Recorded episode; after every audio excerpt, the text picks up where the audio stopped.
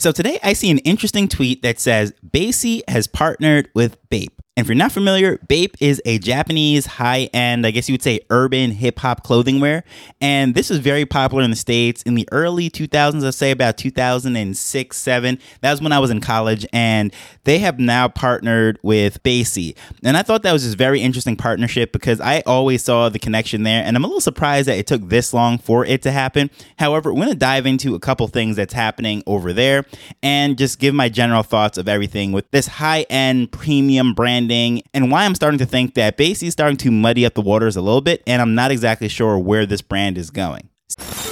Hello, I'm Taj, digitally known as Tropic Vibes, the host of Nifty Business, where we highlight NFTs and explore Web 3.0 as we move from pure speculation to creating real world value.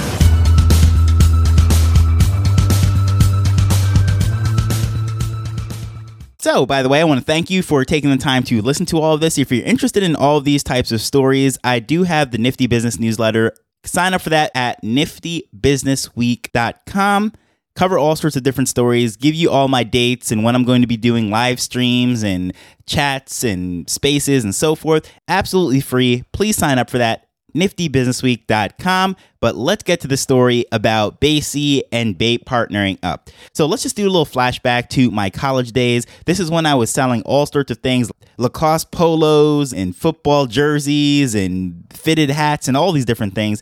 Mind you, these were different ones that I was finding on eBay and all these various sources that now, with sense, I know they're absolutely knockoffs, but I was selling them on campus, making all sorts of money and all sorts of different things. As a football player, absolutely broke, completely different times than we have right now, where football players and athletes are being thrown money by all sorts of brands. Well, at this time, football players, we didn't really have the time to even work, but we spent so many hours in practice in the film room and so forth. So we were doing all sorts of things. And for me, I was always doing online business. I was running t shirt companies. So I was always keeping my eye on fashion, although I guess I would not say I was a fashion guru or anything. Now, this brand, Bape, came onto the scene. I want to say it was about 2006 that they became really popular in the States. There is a district in New York City called The Village. And in particular, there's an area within the village called Soho. And Soho is a very artsy, high end fashion place. And I remember I was with my friend, I was walking. She was doing some retail therapy, as she calls it. Anytime she would get into a bad relationship, she would end up going out and spending so much money. But anywho, I was walking with her. She knows about all these fashion things and spending all this money on all this. And I was just along for the ride, never been to Soho and it was like a complete circus. I mean, people with mohawks and riding unicycles backwards. Honestly, it was like falling into Back to the Future 2 when you go to the future and like things are just weird and out of place. But it was just this one little district within uh, the area. So you'd walk, you're just walking in New York City, everything would seem normal, and you'd round the corner into the village and into Soho, and it was like you're in a different zone. So we go into this store, which is called Bape or the Bathing Ape, if you will. And it was a minimalist store, meaning that there was like no racks and shelves and all sorts of things. It was like one t shirt on a table, one sneaker here in a glass case, and so forth. It was wide open and it was just a really different retail experience than I've ever experienced in my life. There was no pricing on anything. And of course, if you've ever seen any of those comedy shows or whatever, they say, well, if you have to hack the price, then you can't afford it. Well, this was definitely the case with this. These t-shirts were selling for up as $500, just a regular t-shirt with the brand logo, the ape on the chest. Some of them were $500. They had sneakers, they had hoodies that had these crazy pattern prints and uh, just a lot of loud hip hop vibes infused with like Japanese anime and just it, it was just very interesting. But anywho, the hip hop community jumped on this thing and rappers were promoting it and so forth. So within New York City, this thing just skyrocketed. It was like the cool thing. The fake ones, the knockoffs, for were selling for hundreds of dollars. So the real ones were extremely expensive. And for the most part, they were just t-shirts with a logo on them. But I must say that the the sweatshirts and the hoodies were very elaborate and I thought they were just very cool, at least at the time anyways. I would never wear them now even if I could afford it, it's just something that doesn't really fit into my vibe and my fashion. However, it was just different times, right? So, of course, that went up like a rocket and came down just as fast. Within a couple years, no one really spoke about it anymore. They moved on to other brands and other flashy things. And it's just like what happens in Web3. You have the attention, prices go up, everyone floods in, it is the hot new thing, and then the crowd moves on to the next thing. And that is a thing with trending fashion and all these brands. And it's interesting that BAYC would partner with this one. Now, the funny thing is, when BAYC originally took off and Snoop and Eminem and all these celebrities and rappers were coming together, I instantly flashback went back to this time when I was looking at the bathing ape because that's what it really reminded me of. That whole vibes of everything that was happening with the celebrities, the colors, and so forth. I was like, you know what? This really reminds me of Bape. So it's not really a big surprise that they're doing this collaboration now. But in the opening of this episode, I spoke about they're starting to muddy up the waters. You might be wondering, what exactly do I mean by that? Well, in the sense that I think they are in a conundrum right now, right? They obviously launched as a social club, if you will, and the price went off, and the value was these airdrops that they were giving out to people. They launched the DAO and the tokens, and all of these different things were happening. And for the most part, it was running on hype. And we often spoke about it as being a brand such as Supreme or now Bape and all of these different things. And it's like, well, really, what are they doing over there? Now, we understand they're, they're building this metaverse game and these apps and all sorts of things, and they're becoming a gaming company. Now, it's just very interesting to see, like, they, they're going after all of these different uh, communities at once. And I don't really see too much overlap other than that BAYC's doing it. But we have the gaming community, we have the high end fashion community, we have the collectors community, and it's like they're trying to tap into all of these different things. And I think it's a little bit confusing.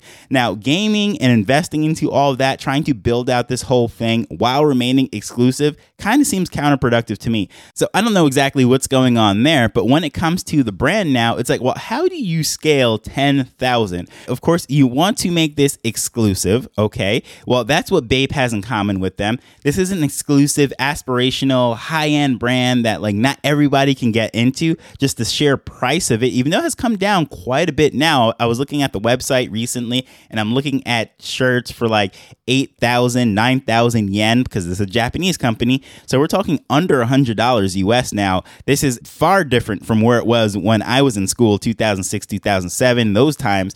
But prices are still high, however, nowhere near where they were. And it's very similar to what's happening with BAYC. Of course, from 150 ETH or whatever it was, all the way down to like 25 or something like that right now at the point of recording this. Like we see it's still very expensive, but nowhere near where it was before. But what exactly is going on here? The attention has shifted to other things. People are wondering, well, was this even justifiable at this price and so forth? But I would love to know what exactly is going in the minds of BAYC. I really want to see this brand grow into something big, but it's very confusing to me as to what do they represent? Who are they trying to speak to? Like, what are they trying to reach? It's very confusing to me. And I even think of what they're doing with the Made by Apes program, which is another initiative that they have where their holders can then use the IP to launch various brands. Even before this, they had the Bored and Hungry restaurants, they had the Jenkins the Valet book series, and so forth, and quite a few things. But now they put like this incubator, I guess you would say, the stamp of approval to say, yes, this is an authentic made by apes business, and they could use whatever kind of ape branding associated with their NFT and so forth to then promote it. And I guess within the network, they'll support each other. You know, apes follow apes, Well, apes support apes, come to our business, that sort of vibes. But again, who's this for? It's like going all over the place. And as someone who is a podcaster researching this stuff, constantly talking about this stuff, looking at the overlap of marketing and business, target audiences, and so forth, it's like there is so much going on right here that honestly, I don't know who it's for anymore. I have no clue who the Bored Ape Yacht Club is for because initially I would say it was the meme crowd, the people that were on Reddit, 4chan, and all these different places, and they were just having a good time hopping around from clubhouse rooms, making ape noises. Then it was like a cool social club. Everybody wanted to be in. Then, of course, they had all the celebrities and people come in. Now, how they got into that is up for debate. You can do the research and actually track it down. The vast majority of these celebrities actually received free apes from some whale, and it was all a marketing effort to bring them in. Of course, once they start tweeting about it, the general masses are going to follow it, and it's no different than what Bape did or any of these luxury brands once you have celebrities and influencers doing it and pushing it and promoting it, guess what? The crowd follows them. Okay, cool. So now it's an aspirational luxury brand. But then they start to talk about gaming and the metaverse and all this stuff. Okay, they're a gaming company. And now it's like, I don't know. What are you? So in this space, everyone likes to look at what BAYC is doing in Yuga Labs and try to copy them. But I mean, I think this is probably the most dangerous business model or brand to even try to emulate or copy. Because if you step outside of Web3 and just look at any other brand that was built in the past, any other company, any other type of marketing or firm or whatever, it has a specific target audience when it is successful. So, if you can sift through all of this and tell me who is BAYC's target audience, I would love to know because I am not seeing it. I don't know who this is for. But on a positive note, I want to end all doom and gloom and so forth. I think it is pretty cool that Basie and BAPE is teaming up and they have this thing called, rather than a bathing ape, which is the acronym for BAPE, it is called a bored ape. So I like the artwork. I think it is very fitting. And of course, they put that BAYC skull and the logo within the pattern of a shirt with an ape. And I think it's really cool what they're doing.